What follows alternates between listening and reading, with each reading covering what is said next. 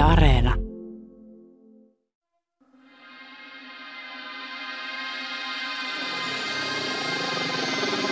Tässä sarjassa tarkastelemme sitä roihuavaa roskistulipaloa, joka on ihmiskunnan historia.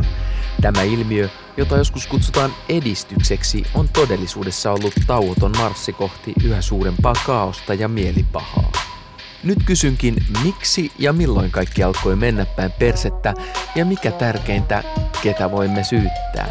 Tämä on Pieleen mennyt historia, sarja, jossa käymme läpi ihmiskunnan perisyntejä. Tässä jaksossa käymme läpi ydinperheen lyhyttä historiaa.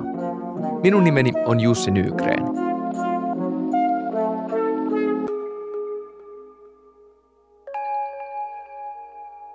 1900-luku on sekä yksilöllisyyden että yksinäisyyden vuosisata. Jos verrataan ihmisen elämää kivikaudella ja nykyaikana, silmiinpistävin ero ei välttämättä ole teknologiassa, joka meidät ympäröi, vaan itse asiassa meidän välisissä suhteissamme. Siinä, miten vietämme elämämme ja kenen kanssa.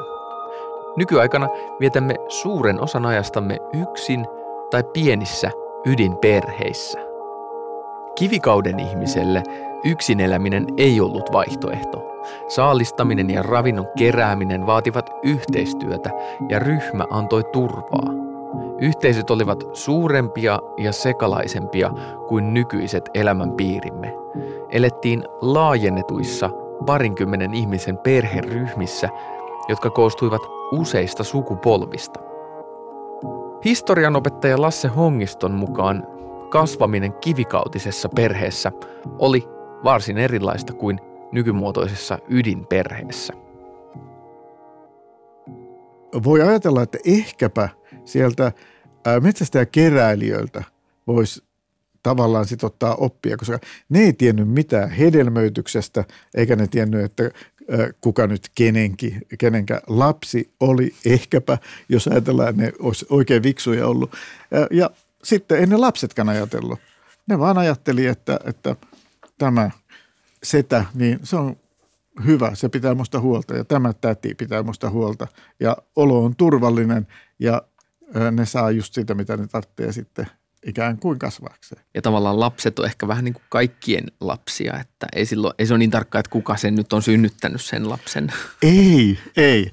Se menisi vähän samalla tavalla kuin elämä simpansseilla. Eli siellä on useita uroksia, useita naaraita ja sitten on lapsia, joista kaikki ikään kuin pitävät huolta. Toivon mukaan se on just tuollaista.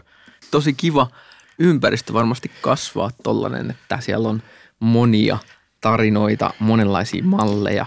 Että se ei vaan ole se että isä tai äiti, vaan niin kuin, että siellä on sitten ne, just ne kaikki muutkin serkut ja sedät ja kaikki, jotka sitten kertoo sulle elämästä ja sä opit kaikenlaista. Kyllä. Elellään sellaisessa pienemmissä yhteisössä 30, joka nyt on kai sitten sellainen aika tyypillinen. Ja se, että painopiste on luultavasti sellaisilla lämpimillä alueilla, niin se on keräily ja sitten pohjoisemmassa niin sitten suurriistan metsästys on hyvin tärkeää, koska siinä saadaan, tai hylkeen metsästys sitten esimerkiksi Suomessa, niin se oli hyvin tärkeä. Se ei ole varastoiva yhteiskunta, joten sellainen ylimääräinen raataminen ei ole järkevää. Niinpä sitten niin paljon metsästetään ja kerätään, kun tarvitaan ja loppuaika niin pelaillaan hauskoja seuraleikkejä ja, ja kerrotaan nuotion ääressä niin kaikenlaisia myyttisiä tarinoita menneistä suurista ajoista ja naista ei erityisemmin sorreta. Totta kai se joutuu vähän enemmän ole, olemaan kodin piirissä ja siinä mielessä siellä on jotain tällaista ammattijakoa. Ja tämä nimenomaan niin oli jotenkin se yhteisö oli sinällään hyvin lämmin ja kiinteä – tämä metsästäjäkeräilijät. Eri kielten perhesanastojen vertailu voi antaa meille ikkunoita perheelämän menneisyyteen. Monissa menneissä kulttuureissa roolit perheen sisällä saattoivat olla erilaisia kuin mihin moderneissa ydinperheissä ollaan totuttu. Esimerkiksi Pohjois-Amerikassa eläneiden alkuperäiskansojen irokeesikielissä ei tehdä eroa äidin ja äidin siskojen välille eikä isän ja isän veljien välille. Tädit ovat äitejä ja sedät ovat isiä lapsille. Näin ollen iso osa serkuista on myös sisaria. Tämä tyyppinen perhesanasto on yleinen myös monissa muissa kielissä, ja sen voidaan ajatella kertovan rooleista perheen sisällä. Kenties vanhempien sisaret osallistuivat lasten kasvattamiseen siinä missä biologiset vanhemmatkin. Antropologit ovat tutkineet jaettua vanhemmuutta myös Etelä-Amerikan alkuperäiskansoilla. Siellä jaettu isyys ja lapsen kasvattaminen ryhmänä ovat olleet pääasiallinen tapa elää. Monissa Etelä-Amerikan alkuperäiskulttuureissa uskotaan, että lapsi voi syntyä monen isän siittämänä. Näin ollen lapsilla voi olla monia isiä ja tutkijat ovat myös huomanneet, että lapsella on paremmat mahdollisuudet selvitä aikuiseksi asti, jos useampi mies pitää häntä omana jälkeläisenään.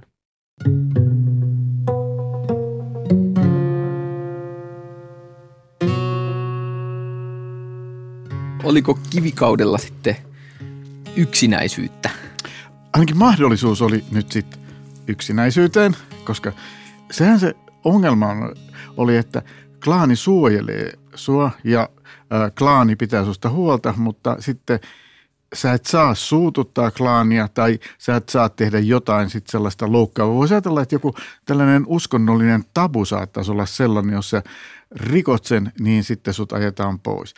Tai miksikä se ei, aina on mahdollisuus, että rakastut päällikön esimerkiksi tyttären tai vaimoon ja sitä sä et saisi tehdä. Se on jo ikään kuin luvattu jollekin toiselle. Vaikka meillä ei ole mitään lähteitä, että me voitaisiin ottaa selville, että onko niillä tällaista esimerkiksi omistavan rakkauden muotoa, sellaista mustasukkasta niin. rakkautta, joka tulisi tässä nyt sitten tämän klaanin, koska se on aika pieni yhteisö. Tietenkin olihan ne tekemisissä muiden klaanien kanssa ja yleensä aina tällaisilla yhteisöillä on sellaiset säännökset, että mielellään aviopuoliso niin otetaan jostain toisesta klaanista, joku sellainen käsitys siitä, että sisäsiittoisuus ei ole mm. hyvä asia. Kun ihmiset alkoivat viljellä maata, perheet kasvoivat pellon ympärille. Omaisuus nosti sukulaisuussuhteet tärkeämpään rooliin ja periminen alkoi merkitä enemmän. Myös avioliiton merkitys korostui. Siinä missä metsästä ja keräilijät saattoivat olla melko vapaamielisiä perheiden järjestämisessä, maanviljelysyhteiskunnassa avioliittoon suhtauduttiin ankarammin. Eikä avioliitto perustunut romanttiseen rakkauteen. Se oli mahdollisuus liittää sukujen omaisuutta ja nousta sosiaalisessa hierarkiassa. Maanviljelysyhteiskunnassa ei sellaista kuin rakkausavioliittoa kyllä tunnettu. Mä en tiedä sitten, jos mennään tuonne metsästä ja keräilijöihin, sillä ei varmaankaan olisi erityisemmin väliä, vaikka nuoret löytäisivät toisensa, koska siellä ei kuitenkaan tätä omaisuutta erityisemmin ole. Avioliiton äh, ikään kuin tärkein tehtävä oli tämän elinkeinon jatkaminen. Eli että tämä, tämä aina tämä meni seuraavalle polvelle kivuttomasti tämä tila. Kyllähän se, se saattoi olla sitten vaikkapa se vanhin poika, jollekka se meni, mutta se avioitumisikä oli miehillä aika korkea, koska e, ennen kuin ne sai e, isältään tämän tilan, niin se edellytti, että isä oli jo kuollut. Ja sitten ne sai. Ja sen takia ne oli yleensä yli kolmekymppisiä. Ja silloin ne vasta oikeastaan pystyivät menemään naimisiin, koska nyt ne pystyivät perustamaan tilan. Ja yleensä ne otti jotain 14-15-vuotiaan tytön ja niinpä tämä ikäero oli aika iso. Jos ajatellaan, että kuinka vanhaksi ne oli oikeastaan vaikea sanoa, mutta, mutta joka tapauksessa niin oli hyvin tavanomaista, että tämä aviovaimo oli ainakin pari kertaa naimisissa. Ja se sääntö oli täällä, että sen piti ottaa nuorempi veli, että se pysyisi suvussa tämä tila. Maanviljely merkitsi myös työntekoa, joten työtä tekevää väkeä tarvittiin aina lisää, ja tämä kasvatti perheiden kokoa. Saatettiin ottaa monenlaisia apukäsiä, jotka eivät välttämättä olleet sukua, mutta jotka yhtä kaikki kuuluivat perheeseen. Maatilan ympärille muodostui monimuotoisia perheitä ja vain köyhimmät niistä olivat nykyisen ydinperheen kokoisia. Mitä suurempi maatila, sen suurempi perhe ja sen suurempi vauraus. Historianopettaja Lasse Hongisto kertoo maatilojen perheelämästä Suomessa. 1500-luvulta lähtien meillä on veroluettelot, jossa oikeastaan kaikki omaisuus on merkattu ylös, eli Kustaa Vaasan veroluettelot. Mm. Ja sieltä me niin kun pystytään rekonstruoimaan aika paljon niin sitten, tai aika tarkasti, niin suomalaisen tilan tavallaan kaikki se esineistö ja myös ne henkilöt, jotka siellä suurin piirtein asui. Ja se oli just tällainen laajennettu perhe, jossa oli useammassa sukupolvessa oli aina asukkaita. Lapsia oli 2-3 lasta aina niin kuin kerralla, koska se lapsikuolleisuus oli niin valtavan suurta, että vaikka niitä synnytyksiä oli todella paljon, mm. niin sitten elossa niitä oli sitten huomattavasti vähemmän. Ja siksi sellaista kuin väestön kasvua tapahtunut ollenkaan. Perhe tavallaan se määrittyy sitten tämän tilan ympärille ja se tila eli omaisuus määrittelee sitten oikeastaan aika paljon sitten, että ketkä tässä asuu ja minkälaisia tehtäviä niillä on ja minkälainen roolimalli siellä on, että mitä me odotetaan, että isäntä tekee, minkälainen isäntä on ja minkälainen emäntä on. Tilat oli pieniä, ne oli suur, suurin piirtein muutaman hehtaarin tiloja. Ja tämä tila oli se, joka muodosti perheen. Sen ympärille tuli aina tämän perheen kaikki jäsenet ja sitten tämä oli aina, avioliitto oli aina investointi tavallaan tähän tilaan.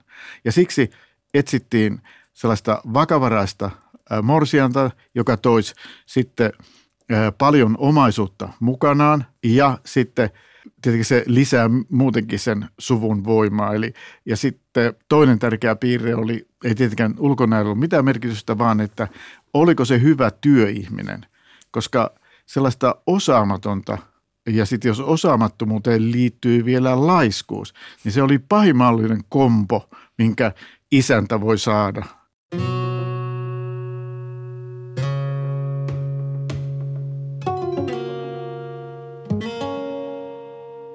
salavuoteus eli huoruus, mm. eli aviorikollisuus oli tietenkin kielletty.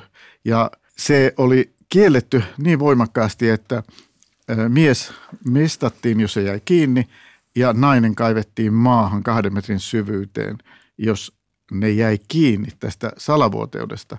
Ja siksi naisten yleisin rikos ja lähes ainoa rikos oli lapsen surmaaminen koska aulasta niin ei voinut tai ei haluttukaan edes kasvattaa. Ja niinpä epätoivoiset nuoret naiset, niin ne hankkeutuu eroon. Sitten täytyy muistaa se, että pukeutuminen oli siihen aikaan tietenkin väliä, joten ei sitä niin helposti sitten huomattukaan. Okei, AU-lapsi eli avioliiton ulkopuolinen lapsi. Joo. Kyllä. Ja näitä oikeudenkäyntejä on. Ja sitten suomalainen – oikeusjärjestelmä oli hyvin oikeusvarma näin prosessin osalta. Eli tämä käsiteltiin hyvin perusteellisesti ja täytyy sitten kuulla näitä todistajia hyvin perusteellisesti, koska rikosprosessissa vaadittiin, että piti ikään kuin nähdä verekseltään tämä tapahtuvaksi. Ei, kuulupuheet ei riitä, että tulee tämä raskauttavin tuomio. Niin se merkitsee sitä, että niiden täytyy pystyä kuvailemaan nämä hyvin tarkasti. Joten me tiedetään sitten aika paljon tällaisista asioista, kun ihmiset on rakastunut toisiinsa ja kielletystä rakkaudesta, miten se on toteutunut ja minkälaisia tuomioita on tullut. Kyllä, joo, ja mä sen verran itsekin tuosta salavuoteistamisesta, että... Etkä sä ole harrastanut sitä. mä en olisi olemassa ilman sitä, koska mun tota, se kolme sukupolvea taaksepäin tällainen löytyy tällainen salavuoteistustapaus, josta isoisäni oli todiste. että, että, että, oli tuomio siitä, että mun isoisä oli syntynyt avioliiton ulkopuolella. Joo. Ja siitä oli sitten sakkoja annettu ja se oli ilmeisesti aika tavallista kuitenkin, että ei niinku ollut niin skandaaliomasta, että siitä nyt välttämättä mestattu oltaisiin. Niin kirjoiteltiin aika paljon niitä sakkoja, että koettakaa mennä naimisiin ihmiset. Että. 1600-luvulla niin se oli huomattavasti pahempi, mutta sitten etenkin valistuksen aikaan, valistuksen niin johdosta Kustaa kolmannen aikaan, niin kuolemanrangaistuksia ja kaikenlaisia häpeällisiä kidutusrangaistuksia poistettiin hyvin paljon. Vaikka aviorikos ö, pysyi edelleen rikoksena, niin sitten saatettiin vaikka rahalla ja tietenkin täytyy muistaa ruokkomaksuilla, elatusmaksuja, niin Mm. ne oli ennen ruokkomaksuja, niin niiden avulla siitä sitten selvittiin.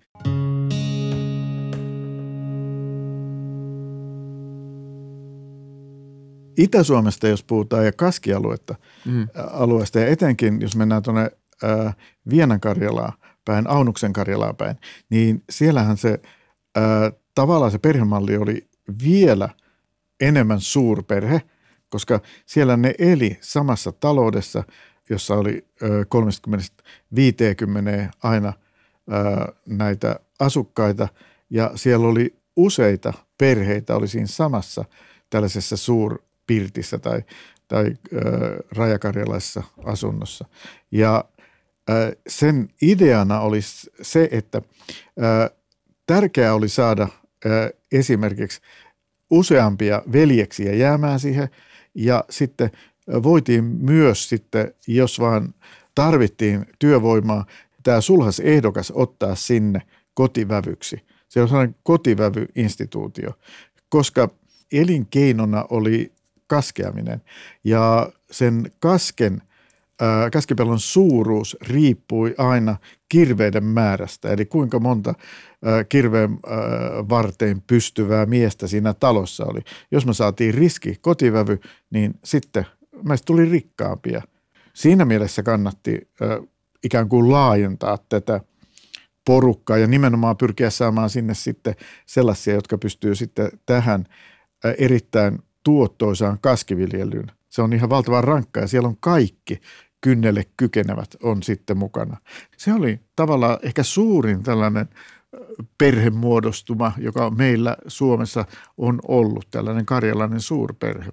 Ja se oli se onnen tyyssia.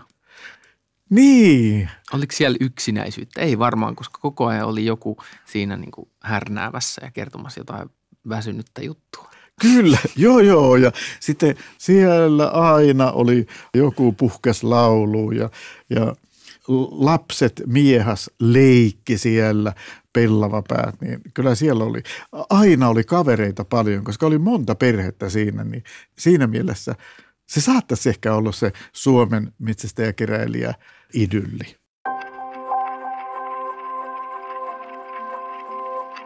Teollistumisen myötä siteet sukuun alkoivat katkeilla. Ihmiset muuttivat kaupunkeihin ja syntyi ydinperheen ideaali. Perhe muodostui nyt kahdesta aikuisesta ja heidän lapsistaan. Tämä ihanne vahvistui maailmansotien jälkeisinä vuosikymmeninä. Usein malliin kuului, että mies saattoi tienata riittävästi rahaa, jotta vaimo voisi hoitaa lapsia kotona. Ja tämä ydinperheen ideaali on monin tavoin epäonnistunut kokeilu. Kahden ihmisen romanttiseen liittoon perustuva ryhmä ei ole yhtä kestävä kuin laajennettu perheryhmä. Ydinperheet usein hajoavat, kun avioliitto päättyy. Onnistuessaankin ydinperhe sulkee ulkopuolelleen esimerkiksi ne, jotka eivät löydä puolisoa, tai vanhukset, joiden lapset ovat muuttaneet toisille paikkakunnille. Olemme kadottaneet yhteyden laajempaan sukuun ja sen suomaan turvaan. Tilalle on tullut hyvinvointiyhteiskunta, hoivapalvelut, koulujärjestelmä ja taloudellinen turvaverkko. Mutta onko tämä sama kehitys johtanut myös yksinäisyyden aikaan? Ja onko ydinperhe tämän kehityksen keskiössä? Ihmisen pitkässä historiassa tämä perheen malli on ennenkuulumaton oikku. Näin pieni perhe ei koskaan ole ollut. Suomen ja Pohjoismaiden historian professori Anu Lahtinen on johtanut tutkimushanketta, joka tutkii perheiden historiaa halki vuosisatojen. Teollistumisen myötä ihmiset muutti toiselle paikkakunnalle ja muutti toisenlaisiin asuntoihin. Että siinähän tulee sitten just myöskin näissä teollisuuskeskuksissa syntyy sitten tämmöinen, siellä on tämmöistä tietynlaista parakkiasumista ja siinä, siellä asutaan sitten eri tavalla kuin maatalossa. Sitten tietysti oma perhe voi olla aika kaukana ja se voi olla, se voi olla myös aika kiva, jos ajattelee, että muuttaa jostakin pikku tuppukylästä 1800-luvulla villatehtaaseen ehkä töihin ja alkaa saada omaa rahaa ja, ja viettää vapaa, vapaita viikonloppuja ja muuta. Tai myöhemmin vaikka 60-luvulla, että muuttaa jostakin pikkupaikakunnalta teollisuuskeskukseen ja sitten on iltaohjelmaa ja on, on kerrostalo, jossa on vesiputket ja vessat ja lämpimät suihkut ja muut. Et siinä on niinku puolensa se asia, mitä ihmiset on paenneet näissä lähtiessään näistä vanhan ajan perhe- tai kyläyhteisöistä on ollut sit se, että, että, se, että on ollut sit myös tämmöistä ylenpalttista vahtimista ja paheksuntaa ja moitetta ja, ja juoruamista. Ja sitten taas siitä näkökulmasta on voinut tuntua mahtavalta olla vapaana siinä. Mutta siinä tulee just tavallaan se, että kadotetaan sitten taas semmoisia aika luontevia yhteydenpidon keinoja. Jos kaipaisi tukea vaikkapa justiinsa lastenhoitoa tai neuvoa vanhemmilta tai haluaisi jakaa asioita siis kiskojen ja veljien kanssa, niin sitten siinä tuleekin se, että siinä, siinä on isompi etäisyys siihen ympäristöön, missä on kasvanut. Sitten jos ajatellaan näitä 1900-luvun alun teollisuusyhteisöjä, mitä niistä tiedetään, niin siellä oli sitten just, saattoi olla tämmöisiä yksinäisiä äitejä, jotka kävi töissä tehtaassa. Sitten tota oli joku parisuhde, siitä syntyi lapsi. No sitten lapsi piti ehkä lähettää maaseudulle tai laittaa päiväksi johonkin jonnekin hoitoon, mihin, mistä nyt joku nurkka löytyi, jotta voi jatkaa töiden tekemistä. Romanttiseen rakkauteen perustuva ydinperhe osoittautui heikommaksi kuin aiemmat laajennetut perheet. Se ei kestänyt. Erolainsäädäntöä oli höllennettävä. Tällä hetkellä noin puolet avioliitosta päättyy eroon. Niin, mm. se ai, ai, asettaa aika paljon myös vaatimuksia sille parisuhteelle, joka ikään kuin on se liima, joka pitää sen ydinperheen kasassa. Ja romanttiselle rakkaudelle ehkä, tämä, niin kuin, mikä on kai kans tämmöinen vähän nykyajan oikku-ilmiö ja odotustaso, mitä ei ollut muinain, vai? Joo, joo, no se pitää kyllä paikkansa, että – että, että romanttinen rakkaus on ehkä noin 200 vuotta vanha ilmiö, että, että silloin 1800-luvun alussa voi suurin piirtein voimistuu sellainen ajatus, että, että tota on, on jotenkin tämmöinen rakkaus on avioliittoa muodostettaessa tavattoman keskeinen tekijä. Ylimalkaan sitten se, että sen, sen rakkaus, rak, rakkauden voimalla ikään kuin kaikki toimii ja että ihmiset, jotka – menee naimisiin, niin tekee sen sen takia, että on tämmöinen joku sisäsyntyinen vetovoima, joka nyt nimenomaan sitten tarkoittaa, että, kaksi, että nämä kaksi ovat toisilleen tarkoitetut. Ja tämä, siis kyllähän entis, sitä ennenkin oli puhetta siitä, että joku, joku sanoi, joku tota, 1600-luvun nainen, että kun hän näki erään miehen, niin se oli kuin lämmintä vettä olisi valeltu hänen sydämeensä. Eli tämmöinen aivan hums, humahdus, rakastuminen ehkä oli siinä kyseessä. Mutta tämmöistä rakastumista ei pidetty mitenkään semmoisena välttämättä hyvänä perusteena perheen perustamiselle, vaan ajateltiin, että pitää, pitää niin olla järki mukana, kun solmii avioliiton. Että pitää miettiä, että, että miten, miten tota, kuka, kuinka tullaan toimeen ja onko hyvä hetki mennä naimisiin ja, ja näin poispäin ydinperhe tai, tai niin kuin tämmöinen pieni piiri, niin että siitä haetaan sitä tukea, niin, tai, tai niin kuin, että se, että se niin koko elämän täyttymys, täyttymys ikään kuin pyörii usein sellaisessa oletuksessa, että on tämä ihan lähin perhe, joka sitten vastaa kaikkiin tarpeisiin tai toiveisiin, niin, niin tota, sekä se, että, että keskitytään omiin tarpeisiin kovin vahvasti, niin se on ehkä tämmöinen – uudemman ja hyvinvoivemman ajan ilmiö. Ja sitten myöskin se, että on semmoinen pysyvä perhe, joka, jota ei koko ajan uhkaa sitten jotkut tämmöiset taudit tai taloudelliset vaikeudet tai kadon tai sodan pelko, niin sekin on ehkä sitten, sitten tämmöinen uudemman hyvinvointiajan ilmiö. Et entisaikana oli yhtäältä varmasti pakko turvata laajemmin suvun tukeen, naapurien tukeen. Yksi asia, että jos me niin katsotaan nyt menneitä vuosisatoja, kieltäydyn kyllä ajattelemassa, että se on semmoinen kohta, missä me oltaisiin menty pieleen. Mutta siellä keskellä samaan aikaan, kun aletaan ajatella, että yksilöllä on oikeus taloudellisen edun tavoitteluun tai että yksilöllä on velvollisuus tunnustaa omat syntinsä, niin siihen ajoittuu myöskin se, että aletaan tulkita näin, että avioliitto on kahden ihmisen henkilökohtainen valinta. Et siellä, siellä, siinä kohdassa on semmoinen muutos länsimaisessa ajattelussa, että jos aikaisemmin oli kuitenkin aika vahva ajatus, että, että, että vanhemmat sopii tai vähintäänkin, että vanhempien pitää hyväksyä avioliitto.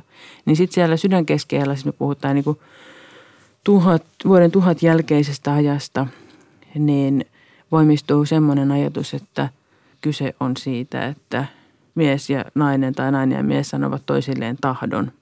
Ja että se on se, niin kuin se henkilökohtainen suostumus, henkilökohtainen tahto ja henkilökohtainen valinta. Ja siitä, siitä, on, siitä myöskin seuraa se ajatus, että se avioliitto on – rikkumaton, koska se on kerran niin kuin vapaaehtoisesti solmittu. Eli ehkä sitten oikeastaan nyt, kun ajattelen, niin siellä keskellä sitten löytyy vähän niin kuin tämmöisiä kohtia ja ratkaisuja, joissa se yksilön valinnan oikeutta korostetaan. Ja sitten, sitten silloin se ei kyllä nouse ihan, ihan semmoiseen merkitykseen kuin nykyään, mutta ehkä siinä 1800-luvun mittaan sitten alkaa – korostuu vielä enemmän just niin tämä, että, että se kerta kaikkiaan se henkilökohtainen mieltymys, henkilökohtaiset toiveet, henkilökohtainen, henkilökohtaisen tunteiden täyttymyksen tavoittelu on se, mikä ihmistä ajaa ja minkä tulisi olla tämmöinen tärkeä ohjenuora elämässä. 1900-luku oli paitsi kehityksen vuosisesta myös eräänlainen sosiaalinen tragedia. Lainettu perhe hiipui pikkuhiljaa ydinperheeksi ja nyt ydinperhe vaikuttaa olevan vain kuvajainen, joka on hankala saavuttaa. Yksin asumisesta on sen sijaan tullut vallitseva elämänmuoto. Tällä hetkellä suurin osa suomalaisista talouksista on yksin asuvien talouksia. Ja yksin asuvien määrä kasvaa koko ajan. Nuoret aikuiset elävät pitkään yksin ja samoin myös vanhukset. Suomen ja Pohjoismaiden historian professori Anu Lahtinen se on ehkä vähän joka aikakautena se ongelma, että, että on tietty semmoinen ideaali ja kuvitelma, että miten asioiden pitäisi mennä. Ja sitten kun toistetaan tiettyä kaavaa elokuvissa, kirjoissa, tarinoissa, lauluissa, niin sitten ihmisille tulee semmoinen olo, että elämän pitäisi mennä tämän kaavan mukaan ja miksi mulle ei ole nyt sitä perhettä tai semmoista elämää kuin, kuin muualla kuvataan tai, tai vaikka koulun – kotitaloustunnilla opetetaan perheen suunnittelusta. Että sitten mä jotenkin mietin, mä luen viikonloppuna tämmöisen kulttuurin tutkija Edward T. Hallin kirjaa, jossa hän pohti erilaisia eri kulttuurien aikakäsityksiä ja toi esiin sen, että länsimaissa aikakäsitys on tavattoman tämmöinen, se, se kulkee nykypisteestä kohti tulevaisuutta ja siinä on hyvin tarkka tämmöinen suoritusaikataulu, että pitää saavuttaa tietty asia tietyssä ajassa ja sitten mennään eteenpäin. Ja toisessa kulttuureissa aikakäsitys voi olla hyvin erilainen. Että meidän aika on laatikoissa, työtä, vapaata, koulutusta, lisää työtä eläkkeelle. Ja sitten meidän elämä on laatikoissa, koulu, jatkokoulutus ja sitten jonkunlainen koti ja uudenlainen koti ja sitten mikäli vanhain koti ja lopuksi sitten arkkulaatikko tai uurna. Eli, eli että se on semmoista niin aika luokiteltu ja lajiteltu ja, ja paketoitu tiettyihin odotuksiin, jotka kohtelee väkivaltaisesti sitä, miten monenlaista elämä oikeasti on. Nykyään tavallaan sitten lapsia kasvatetaan niin kuin sanottu toteuttamaan itseään yksilöinä. Ja sitten entisaikana ehkä enemmän lähdettiin siitä, että lapset kasvavat olemaan hyödyksi ja iloksi perheilleen ja yhteisölleen. Et, ja se on, se on varmaan semmoinen, semmoinen erilainen ymmärrys siitä, että, että jos ympärillä ja lähellä on paljon ihmisiä, niin sitten lapsi ymmärtää jo ehkä pienenä, että, pienenäkin, että hänen tekemisensä vaikuttaa yhteisöön ja, ja sitten, että hänen pitää ottaa muut huomioon. Ja sitten sit jos on, jos on tota, isompi sisarusparvi, niin siinä on, on tyypillisesti voi olla, että, että isosisaruksilla on ollut aika paljon vastuuta siitä, että mitä pikkusisarukset tekee. Eli sit siinä tulee erilainen semmoinen oman vastuun tunne ja joka tapauksessa semmoinen ymmärrys siitä, että pitää ottaa huomioon monia ihmisiä siinä, mitä tekee. Sitten taas, jos eletään suppeammassa porukassa, niin silloin tota, niin nämä esimerkit ja muiden huomioon ottamisen tavat, ne saattaa sitten jäädä vähäisemmiksi. Mm. Onko tuosta jotain niin tutkimusta, että onko ihmisten ajattelu muuttunut tolleen niin kuin individualistisemmaksi? No se, se, siitä voi, näin voi kyllä, kyllä sanoa joo. Kyllähän tässä on semmoista yksilö, yksilökeskeisyys korostuu todella paljon tässä 1900-luvun jälkipuoliskolla, jos vertaa aikaisempiin vuosisatoihin. Et se, tota, ja se, se on jollakin tavalla paradoksaalista. Ihmiset on tavallaan yksilöinä yksin erikseen ja sitten sit se riippuvaisuus muista – kätkeytyy aika monimutkaisten prosessien taakse. Että et sitten että miten voi yksi, yksilöllisesti tilata pizzan kännykällä ja se tuodaan oven taakse ja siinä ei niin kuin periaatteessa tarvitse yksilönä välittää yhtään mistään, että sen kun vaan yksilönsä tilaa tämän, tämän aterian ja sitten todellisuudessa Siis todellisuudessaan siinä on aivan käsittämättömän riippuvainen siitä, että on olemassa todella tehokas, tehokas toimiva yhteiskunta, joka tuottaa sen ravinnon, jonka joku valmistaa, joka sitten teknologisesti on mahdollista tilata yksikseen kännykällä sinne kotiovelle. Eli siis me ollaan edelleen riippuvaisia ihmisestä, mutta se kätkeytyy tämmöisiin teknologisiin prosesseihin ja näiden seinien, muiden seinien taakse näkymättömiin. Kehitys on tarkoittanut sosiaalisen piirimme pilkkoutumista laatikoihin, atomisaatiota. Ja maailmasta on tullut kovempi paikka niille, jotka jäävät laatikoiden ulkopuolelle. 1900-luku on sekä yksilöllisyyden että yksinäisyyden vuosisata, riippumatta siitä, että elääkö perheessä tai jossain muussa asetelmassa, niin sitten se individualismi tai yksi, yksilönä oleminen, niin siinä on haasteensa. Niin, että siinä on jollakin tavalla se tasapainottelu on sen kanssa, että, että miten ottaa muut huomioon. Mitkä on omat oikeudet, mikä on se oma toimintatila. Ja, ja silloin ehkä pääsee vähän, sitä kautta ehkä päästään vähän tämmöisiin samantapaisiin asioihin kuin mitä, mitkä liittyy sitten tämmöisiin myöskin, että miten me kohdellaan ympäristöä tai, tai muita lajeja tai luontoa ylimalkaan. Että, että osa niistä ongelmista, missä me nyt ollaan, niin, niin liittyy ehkä sitten just siihen, että, että tämmöinen yksilöllisen menestyksen tai onnen tavoittelu – menee ohi siitä, että miten me suhtaudutaan lähimmäisiin, perheenjäseniin, ympäristöön, työkavereihin. Joku tämmöinen mulle tulee mieleen, että jos sä oot miettinyt näissä muissa sitä, että missä kohdassa mentiin pieleen, jos on mm. tekno, teknisiä teknologian kehityskulkuja, niin, mm. niin joku, joku tämmöinen jännite siinä sitten siinä sit on, on tämän niin yksilönä olemisen ja yhteisössä tai maailmassa olemiseen välillä. En mä tiedä, pitäisikö historian tutkijalta kysyä tulevaisuudesta, mutta mikä, miten nämä jännitteet tulee purkautumaan?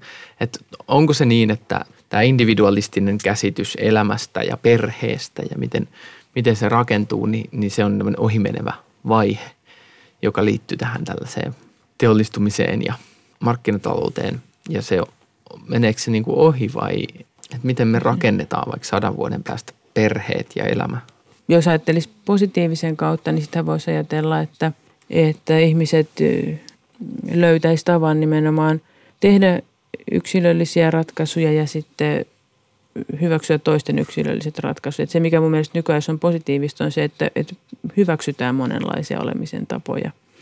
Myöskin, myöskin niin sitten kuitenkin, ajatellaan parisuhteita ja muita, niin ei kytätä susipareja niin kuin entisaikana. Tai, eli voisi ajatella, että tästä voisikin, voisikin syntyä tämmöisiä positiivisia yhdessä olemisen näkymiä. Asiat muuttuu.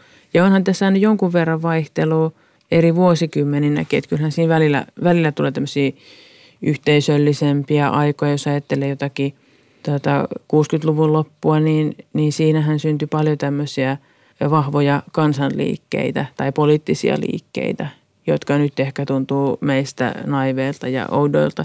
Ja sitten eri vuosikymmeninä on ollut myöskin esimerkiksi tämmöisiä erilaisia yrityksiä muodostaa yhteisöllistä asumista ja elää kommuneissa ja vastaavaa. Että, että kyllähän näitä tota, erilaisia vaihteluita on, mutta tota, kyllä meidän, jos tässä nyt aiotaan lajina pysyä hengissä, niin, niin olisi aika välttämätöntä ymmärtää myös sitten meidän riippuvaisuus toisistamme ja koko yhteisestä biosfääristä, että –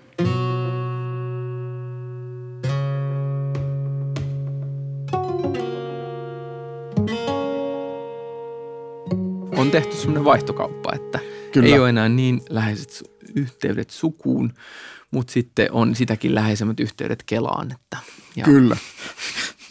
Siinä sä oot ihan siis oikeassa kyllä, että se, että, että meillä on niin lähimmäiset viran puolesta, niin sitten aiheuttaa sen, että, että meillä siis on tosi paljon sitten sellaista ihan todellista yksinäisyyttä, koska ei useinkaan Kela ole niin lämmin. Päinvastoin ne evää sun nämä tukipyynnöt. Ja sitten ehkä toinen, miten tämä ydinperheen ideaali on epäonnistunut mun nähdäkseni on se, että, että jos katsotaan ihan tilastoja, niin aika usein siis tämä, tämä ei toteudu. Siis se on hirveän vaikea toteuttaa tämä niin kuin rakkaus avioliittoon perustuva kahden lapsen ydinperhe, että se niin kuin ensinnäkin niistä melkein puolet päättyy eroon. Toi on... Meillä on hirveän iso porukka tälläkin hetkellä, jotka ei koskaan päädy tällaiseen. Niin kuin, että et, et siis meillä on sellaisia ihmisiä, paljon naimattomia ihmisiä, jotka ei löydä puolisoa, eikä sitten löydä tota, eikä pääse siihen niin kuin lasten tekovaiheeseen. Et varmaan niin kuin historia, koko ihmiskunnan historiassa ei ollut näin paljon yksin asuvia ihmisiä kuin ei ole, tällä hetkellä. Kyllä. Se, on Suomessa yleisin tapa elää yksin yksiössä. Kyllä, juuri näin on. Ja tämä ei tosiaankaan, nyt kun avasit tämän uuden vision, niin tottahan se on, että juuri tällä tavalla tämä asia menee.